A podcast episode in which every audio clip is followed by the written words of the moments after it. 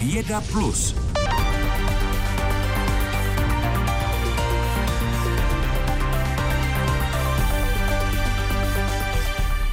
Počet lidí nakažených covidem už dva měsíce klesá. Aktuálně testy odhalují pracovní dny zhruba 2000 případů denně.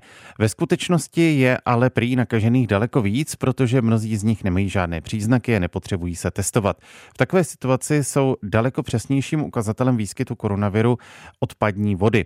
Jak zjistila redaktorka Eva Kézrová, aktuální data potvrzují větší nálož viru mezi lidmi, než jakou prozrazují testy. Ta naše data jsou vlastně zcela objektivní odraz toho, kolik toho covidu v té populaci je, nezávisle na tom, jestli jde se člověk testovat nebo nejde. A ta naše data ukazují vyšší úroveň, než by se předpokládalo podle těch klinických testů. Říká Hanna Zvěřinová Mlejnková, která je vedoucím týmu Výzkumného ústavu vodohospodářského TGM tady v Praze. Vy máte před sebou přímo graf čističky odpadních vod v Brně, kde jsou žluté a modré křivky a je vidět, že ten tvar je stejný, ale výška je trošku jiná. Je to tak, modrou barvou vidíme počty pozitivně testovaných osob v den odběru a ta žlutá linie na tom grafu je množství genových jednotek viru SARS-CoV-2 v jednom mililitru odpadní vody. Ty body na tom grafu ukazují v týdenní četnosti, kdy děláme odběry koncentrace viru v odpadní vodě. Když se znovu podíváme na ten graf, tak ta žlutá křivka má teď takovou trošku zvyšující se tendenci. Když byste srovnala toto množství s množstvím v těch předchozích covidových vlnách, jakému množství pozitivně testovaných lidí by to podle vás odpovídalo? Podle grafu, který máme z Brna, tak to odpovídá podzimní vlně, kdy bylo přes 10 tisíc pozitivně testovaných osob. Když se podíváme na statistiky ministerstva zdravotnictví, tak těch nakažených je vlastně od nějakých 15 do 3 tisíc podle toho, o který den jde. Testuje kolem 15 tisíc denně. Na druhou stranu to naznačuje, že ten COVID nemá takovou sílu, že není vlastně tak příznakový, protože kdyby byl, tak by samozřejmě daleko více lidí sešlo testovat. To je jednoznačně a proto se nám velmi líbí tady ta metoda, která to dokáže objektivně ukázat, tu zátěž populace tímto onemocněním. Sledujete COVID v odpadních vodách ve čtyřech městech, Brně, Praze, Břeclavi a Nakladně. Jak tam vycházejí ta data? Je to podobné jako v té moravské metropoli? Ten trend je podobný ve všech velikostních kategoriích tady těch čistíren. Jak často odebíráte vzorky a jakým způsobem se to pak vyhodnocuje? Vzorky odebíráme jedenkrát týdně na přítoku do čistíren odpadních vod za prvním odstraněním hrubých nečistot. To odběrové zařízení se skládá z 24 dílčích lahví. Vypadá jako takový velký, řekl bych, bankomat, který když se ale otevře, když se tam otevřou ty dveře, tak je tam takový věnec odběrných nádob. To je těch 24 nádob na každou hodinu. Ano, je to tak, je to 24 plastových nádobek, které se potom slí dohromady a nebo můžeme si vybrat i určité hodiny, které nás zajímají a vzorky jsou potom ochlazeny a zpracovány v laboratoři jak podobným způsobem jako klinické vzorky, jenom tam předchází proces zpracování odpadní vody. Říká doktorka Hanna Zvěřinová Mlejnková. Tento projekt jste spustili víceméně hned po té, co začala covidová pandemie před dvěma lety. Na stránkách vašeho ústavu, tedy výzkumného ústavu vodohospodářského, si vlastně každý může najít ty grafy a aktuální data, ve kterých propojujete právě ten počet pozitivně testovaných s výsledky vaší analýzy odpadních vod. Bohužel náš projekt, který na to máme, v tuhle chvíli končí ale z interních prostředků našeho výzkumného ústavu jsme získali další peníze, takže plánujeme ten monitoring protáhnout do konce tohoto roku, aby jsme byli schopni zjistit nějaké ty další vlny a jestli tady tato metoda dokáže ty nastupující vlny případné zachytit i v této situaci, kdy už tolik lidí se netestuje a o to zajímavější to vlastně bude, když nám to ta odpadní voda ukáže, že ten virus tady v populaci stále je, i když není již nebezpečný. Na rozdíl od mnoha západních zemí česká vláda zatím nevyužívá analýzu odpadních vod k systematickému monitorování covidové situace. Eva Kézrová, Český rozhlas Plus. A na reportáž navážeme, ačkoliv oficiální čísla i kvůli tomu, co právě zaznělo v reportáži, jsou, řekněme, mají velké rezervy, tak v Česku testy potvrdili za duben zhruba 83 tisíce případů nákazy koronavirem, což je nejméně od loňského října. Zároveň je počet nově odhalených případů zhruba třetinový oproti březnu. Přesto, jak jsme slyšeli, analýzy odpadních vod, které jsou nezávislé na těch testech, ukazují, že v populaci je výrazně vyšší množství koronaviru SARS-CoV-2.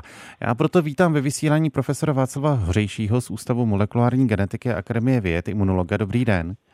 Dobrý den. Je to tedy tak, že COVID se teď projevuje jako bezpříznakový, že nemá sílu a v zásadě eh, není nebezpečný, tak jak jsme ho zažili v těch uplynulých dvou letech? No, to není e, úplně přesně řečeno. Je to skutečně tak, že ten virus eh, se pohybuje v té naší populaci a e, nespůsobuje ani zdaleka tolik vážných případů, jako to bylo v těch přecházejících nějakých vlnách. A pravděpodobně tomu tak bude i do budoucnosti, že e, tady bude poměrně vysoká e, přítomnost tohoto viru v populaci a přitom se nebude nic hrozného dít. Takové ty nejdůležitější, nejzávažnější kritéria jsou taková, že kolik je lidí hospitalizovaných, kolik lidí na to umírá denně. A e, tahle ta čísla jsou taky poměrně dobrá. K těm počtům umrtím se ještě vrátím. A je to hlavně z toho důvodu, Eh, ne proto, že by ten virus nějak se oslabil, a, ale eh, je to proto, že ta populace eh, je už úplně jiná, než s kterou se setkal ten virus úplně na samém začátku. To znamená, je už do značné míry chráněná proti těžkému průběhu toho onemocnění. Takže ty protilátky, které vznikly očkováním u lidí a, nebo proděláním té nemoci nebo kombinací obojího, tak ty dokážou to, že ten virus sice může se usadit ještě na nosní sliznici nebo ústní sliznici, ale už eh, o 90% méně proniká dál do těla, tam, kde by mohl způsobovat ty vážné komplikace, zvláště do plic. No a to je ten důvod, proč eh, to vypadá tak, že je ten virus slabší. On není sám o sobě slabší, kdybychom neměli tuhle tu ochranu, tak by to zase bylo špatné, ale naštěstí eh, jsme v této situaci díky, hlavně díky tomu očkování. A je potřeba zdůraznit, že ta ochranná funkce je zvláště důležitá nebo zvláště významná, pokud ten člověk má uh, ty tři dávky očkování, ne dvě. Někdy se říká, že je plně očkovaný, když má dvě dávky očkování. Ne. Je to tak, že je potřeba, aby a zvláště ty rizikové skupiny měly tři dávky očkování. No a to, co uh, tady ten virus vyvolává, tak uh, je jednak to, co jste už řekl, to znamená, že je to jenom bezpříznaková infekce nebo téměř bezpříznaková, anebo poměrně lehký průběh, který ten člověk zvládne sám doma, že to vyleží a není potřeba aby šel do nemocnice. A to je velice důležité. Tedy virus není slabší, jak říkáte, ale my jsme v tuto chvíli silnější. Vydrží nám to a co pro to udělat, abychom zůstali více obrany schopní a silnější proti viru a jeho možným dalším mutacím?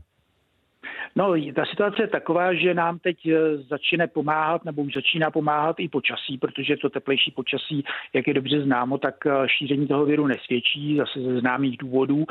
A eh, je a co bychom proti to, proto měli dělat? Za prvé, je potřeba si uvědomit, že Eh, ta ochrana, kterou mají lidé, kteří mají zatím jenom dvě dávky nebo dokonce jenom jednu dávku, ta už je velice slabá. Takže takoví lidé by opravdu měli co nejdřív si nechat dát tu třetí dávku. Trochu po, postrádám tohle propagaci tohoto velice důležitého kroku ze strany ministerstva zdravotnictví. Ono to vypadá, že eh, to není ani potřeba, když ta čísla jsou takhle poměrně dobrá, ale i ta ochrana dokonce i poskytnutá tou třetí dávkou postupně slábne a někdy po takových čtyřech těch pěti, šesti měsících už je to docela významné a zvláště u těch rizikových skupin, které, to znamená hlavně u starých lidí, kteří mají, respektive máme, já už tam patřím taky, mají imunitní, imunitní systém slabší a, a tudíž jim i rychleji slábne tahle ta ochrana. Takže to je určitě důležité. Takže pravděpodobně ta perspektiva je taková, že po létě, které pravděpodobně bude velmi dobré a podobně jako tomu bylo v loňském roce, tak na podzim bychom se mohli zase dočkat nějaké už třeba malé, ale přesto nepříjemné třeba vlny další, dalšího onemocnění právě proto, že ta populace už se vlastně vzhledem k tomu viru, k té obraně proti tomu viru zhorší, protože poklesne ta ochranná funkce. No a dá se předpokládat, že v té době buď nastoupí čtvrté dávka, neboli druhá posilovací dávka. Možná, že v té době už budou vakcíny, které budou specificky zaměřené proti těm subvariantám té, té varianty Omikron, která teď masivně převládá.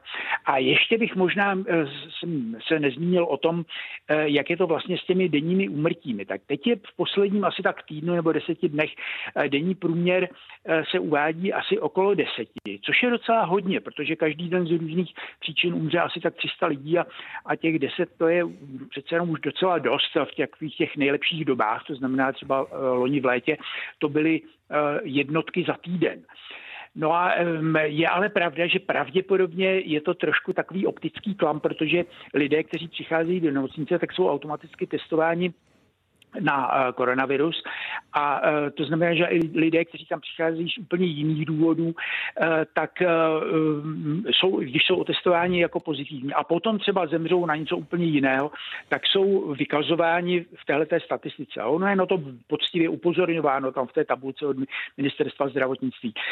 Takže je to tak, že teď vlastně už opravdu dochází na to, že ti, kteří asi většinou většina z těch, kteří eh, umírají eh, s covidem a ne na covid, tak eh, teď už je to asi oprávněné takhle říkat. Protože jestliže, jak jsme slyšeli v té předcházející reportáži, jak ukazují ta data analýzy těch odpadních vod, je ta mm, vlastně ten, ta, ta zátěž populace docela vysoká, tak ve stejné míře je vysoká i ta virová zátěž u lidí, kteří potřebují hospitalizaci z úplně jiných důvodů. A to by pravděpodobně Rozumím. bylo to vysvětlení těch poměrně vysokých čísel. Imunolog Václav Hořejší z Ústavu molekulární genetiky Akademie věd. Děkuji, pane profesore. Naslyšenou.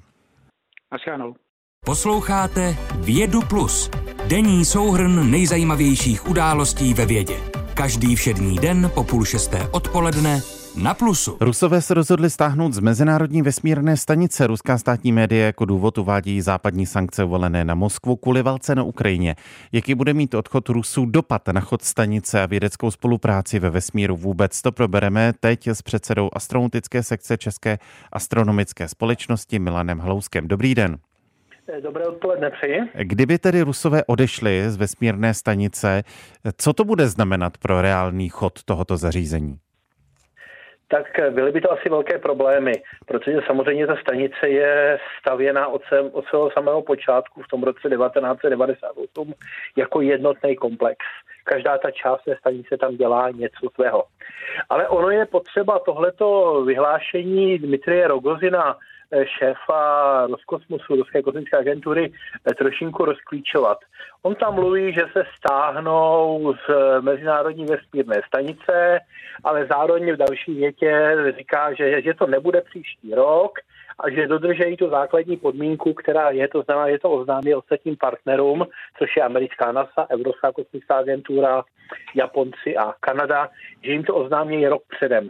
Takže když se na to podíváte, tak to vychází na rok 2024. A ten rok 2024 je právě ten rok, do kterého je v současné době vlastně podepsané memorandum všech těch organizací, včetně Roskosmosu, o provozování Mezinárodní vesmírné stanice. Takže ono ještě před, dávno před válkou eh, se ani tak nějako eh, nepočítalo s tím, že by ta stanice eh, byla používána déle. Doufalo se, že se povede její, její životnost prodloužit někde do roku 2030, ale už vlastně začátkem války začalo být víceméně jasné, že někdy po tom roce 24 ta stanice skončí. Uh, bude to samozřejmě velký problém, uh, hlavně vědecký. Ta stanice má ohromnou kapacitu vědeckého výzkumu, která v podstatě je v současné době a ani v příštích desetiletích v tom vesmíru nenahraditelná. Hmm. Právě jsem eh, chtěl položit otázku, k, nahral jste mi, co bude tedy potom, až této stanici skončí životnost, nebo zkrátka skončí ta spolupráce eh, na ní? Tak Technicky bude zlikvidována, ona tam nemůže zůstat, to je moc velké nebezpečí tam nechat poletovat, ona je v poměrně malé výšce, 400 km nad zemí, eh, takže bude potřeba jí svést do atmosféry, zlikvidovat, eh, ona, ona svědčí menší část schody v atmosféře, malá část dopadne do Tichého oceánu, tam mezi eh, Jižní Amerikou a Novým Zélandem, ale v té době už se předpokládá, že američané a jejich partneři budou vlastně mít eh, nový program, který se bude skládat eh, za prvé ze základny nedaleko měsíce, to je, to je ta základna Gateway, která se zatím připravuje, a potom z lunárních v podstatě základny, která bude na povrchu měsíce. Další problém budou, no, větší problém budou mít Rusové, kteří v podstatě asi v té době nebudou mít vůbec nic. Oni sice mluví o nějakém eh, novém prvním modulu své nové orbitální stanice, ale to je pouze eh, vzorek, to je pouze prostě jakoby eh, před, předváděcí díl, který nemá ještě žádnou, žádnou skutečnou relevanci.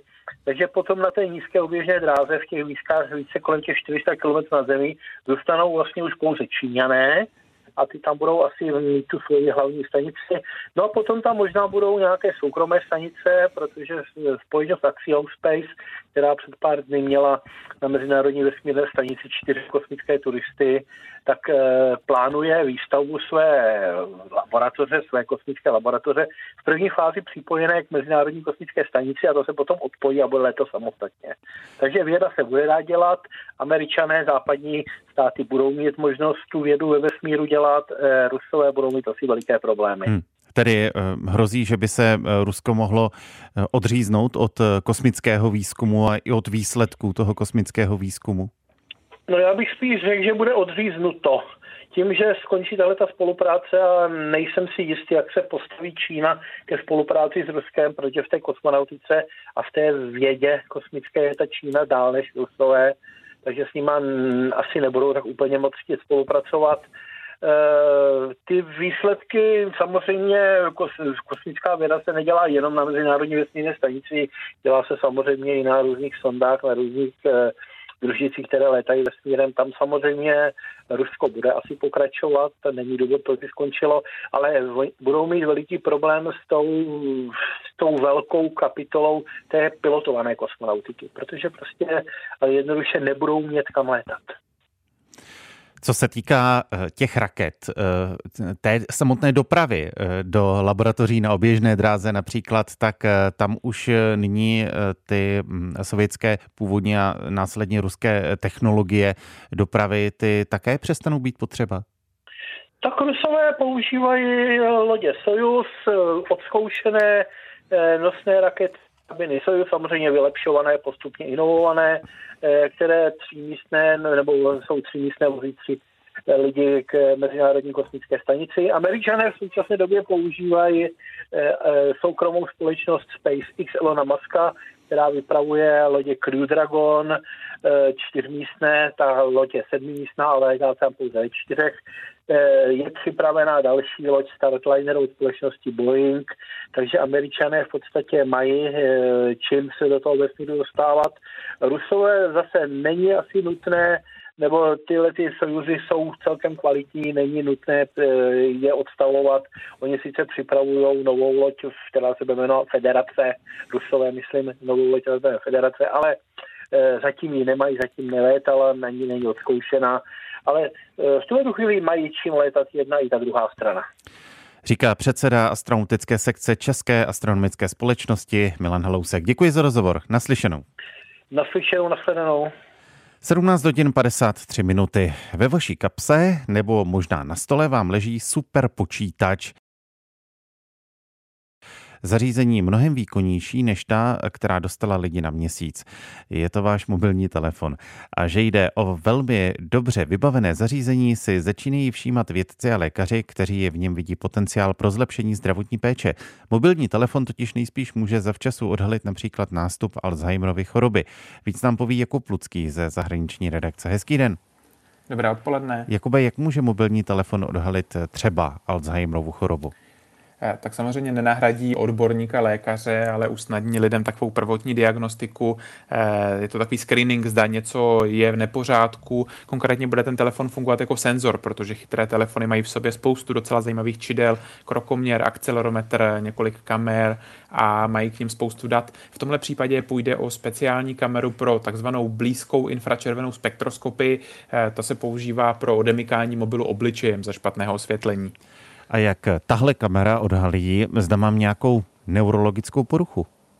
Je to nástroj pro měření změn velikosti očních zornic. Je to technika, která se reálně v medicíně používá, říká se tomu pupilometrie jenomže zařízení na pupilometry jsou obvykle docela eh, drahá. Tady v tomto případě stačí, když uživatel má telefon s tou správnou kamerou, to nejsou tady všechny, a nainstalovanou aplikaci eh, od autorů výzkumu, jsou to lidé z Kalifornské univerzity v San Diego. Eh, telefon stačí podržet dostatečně blízko u oka, aby sledoval ty změny zornice a telefon pak člověka provede celým tím procesem, bliká, vydává zvuky a sleduje, jak rychle a jakým způsobem se tedy mění ty zornice, jak se zvětšují a zmenšují. A co všechno jsou tak to vědci schopní poznat, detekovat?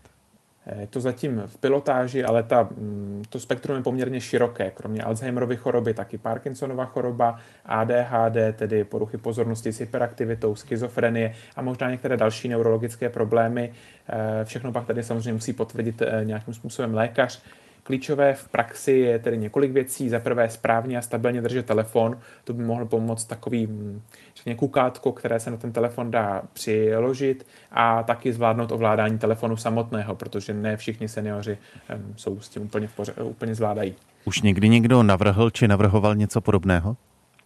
Eh, už dřív to věci zkoušeli, zkoušeli ale normální kameru a tam se naráželo eh, na komplikace, protože tu, tu bylo potřeba držet ještě eh, pevněji tedy před obličejem a navíc špatně to fungovalo u lidí s tmavými duhovkami, takže protože tam nebyl tak poznat ten rozdíl, nebo to vyžadovalo třeba použití blesku, což zase způsobuje stažení těch zornic, protože to na nás bliká, takže to, ty infračervené kamery jsou řešením. Oni se používají i víc, třeba teď existuje takový koncept toho, že by se pomocí těchto kamer odhalovali řidiči používající telefon za volantem za jízdy. Jako Plucký ze zahraniční redakce. Díky, naslyšenou. Naslyšenou. Za čtyři minuty bude 18 hodin. Třikrát v životě byl u velkých historických událostí a třikrát kvůli nim musel opustit svůj domov. Naposledy se Maxim Kremeň stal uprchlíkem kvůli ruské agresi, která ho vyhnala z jeho bytu v Kijevě. Jaderný odborník zatím získal azyl na Vysočině, ale doufá, že se vrátí domů. Více zjistil reportér Českého rozhlasu Patrik Salát. Já Kremeň Maxim Grigorjevič. Já jsem Kremeň Maxim Grigorjevič. Žiju v Kijevě. Říkám, že žiju v přítomném čase, protože nechci říkat, že jsem žil. Představuje se 82-letý důchodce v šedivém rolákovém svetru. Z Ukrajiny utekl společně se svou ženou Ljubov, která pochází z Ruska. My žijeme nedaleko od Irpěň Buča. Žijeme nedaleko Irpině a Buči. Je to od nás asi 10 kilometrů. Když jsme bydleli v centru Kijeva, ale schválně jsme se přestěhovali na okraj města, protože jsme chtěli čerstvý vzduch. Bydleli jsme v 15. patře a pokaždé, když začali střílet, museli jsme se jít schovat dolů. Pro mě to ale bylo těžké, protože je mi 82 let. Dlouho jsme o tom přemýšleli, ale když pak začali bombardovat okolí, rozhodli jsme se odjet. No cestu z Kijeva se vydali vlastním autem a během několika dní zvládli zdolat tisíce kilometrů. Jeli jsme dlouho, na všech cestách byly blokposty, na každém jsme čekali půl hodiny nebo víc, pak jsme ještě 12 hodin stáli na hranicích. Nakonec ale Maxim Krameň dorazil až na Vysočinu, kde pobývá v okolí jaderné elektrárny Dukovany. Jako předseda Svazu ukrajinských jaderných veteránů se totiž obrátil na své kolegy v České republice a ti mu podali pomocnou ruku. Nejprve mu zajistili ubytování v hotelu Opera v Jaroměřicích nad Rokitnou a později v obci Rouchovany. A takhle jsme se tady objevili. Všichni nám tady hodně pomáhají. Máme se dobře. Pro některé lidi by byly takové okamžiky stresující, Maxim se ale zdá být klidný. Ve svém životě toho zažil víc než dost. Už jako půlroční dítě byl z Kijeva během druhé světové války evakuován před nacistickým útokem do ruského Čeljabinsku. Z tohoto období mám jen jednu vzpomínku. Jsme na nádraží, drží mě v rukou a nastupujeme do továrních vagónů. Byly to úplně ty nejobyčejnější vagóny a my pořád ještě jedeme, jedeme a jedeme. Později vystudoval na Petrohradské univerzitě, stal se odborníkem na jadernou energetiku a spolupracoval na stavbě Černobylské elektrárny. Jeho novým domovem se stalo město Pripyat. Žil jsem tam od 73. roku, narodil se mi tam i syn, byli jsme tam i v době černobylské havárie a ještě rok potom jsem tam pracoval na její likvidaci. Maxim Kremeň přesto na život nedaleko Černobylu vzpomíná jenom v dobrém. Byly to pro mě zlaté roky. Černobyl, to bylo moje místo. V Pripyati měl velký byt, který si vybavil například i nábytkem z Jugoslávie, jenže po havárii tam musel většinu věcí nechat. Nechal jsem to tam. Když jsem tam pak po čtyřech měsících přijel, tak mi došlo, že už v tom bytě nikdy nebudu žít. Tak jsem tam napsal, tady žila šťastná rodina. Я tam написал, здесь жила счастливая семья. 82-letý senior teď doufá, že stejný osud nepotká i jeho byt v Kijevě a že se bude moct do svého domova na Ukrajině jednou vrátit. Patrik Salát, Český rozhlas.